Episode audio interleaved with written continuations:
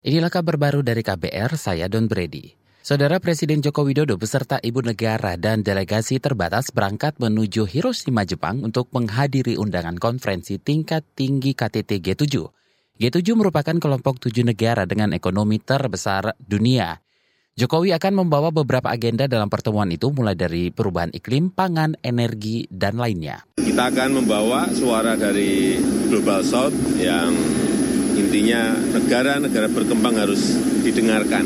Bukan hanya negara-negara maju dan negara-negara besar saja tapi negara-negara berkembang harus didengarkan di dalam forum itu. Keinginan kita kira-kira itu. Presiden Jokowi menambahkan beberapa poin hasil dari KTT ke-42 ASEAN juga akan dibawa ke pertemuan KTT G7, salah satunya yang berkaitan dengan konflik di Myanmar. Selain menghadiri KTT G7, Presiden Jokowi juga diagendakan melakukan pertemuan bilateral dengan sejumlah pemimpin negara. Presiden juga akan bertemu dengan beberapa kalangan pengusaha besar Jepang dalam format forum bisnis.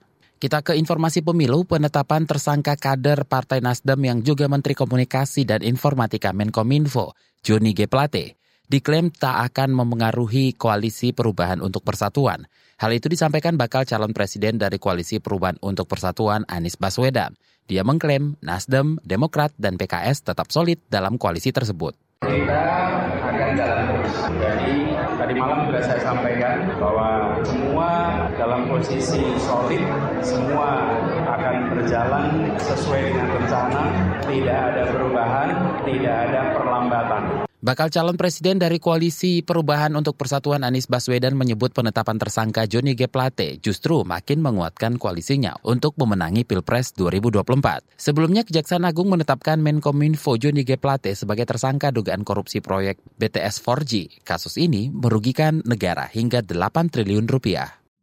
Beralih ke informasi mancanegara, saudara dua jurnalis di Tunisia diperiksa polisi usai mengkritik kebijakan Presiden Kais Said dikutip dari antara dua jurnalis dari Radio Mosaik itu bernama Haitam El-Meki dan Elias Garbi. Keduanya diperiksa polisi pada Jumat pagi ini.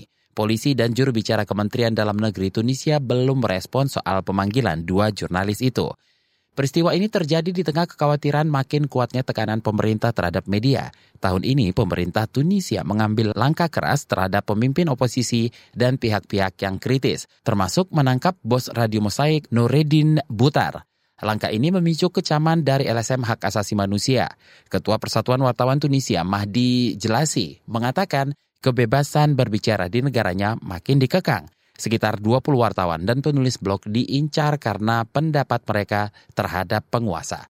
Demikian kabar baru dari KBR, saya Don Brady.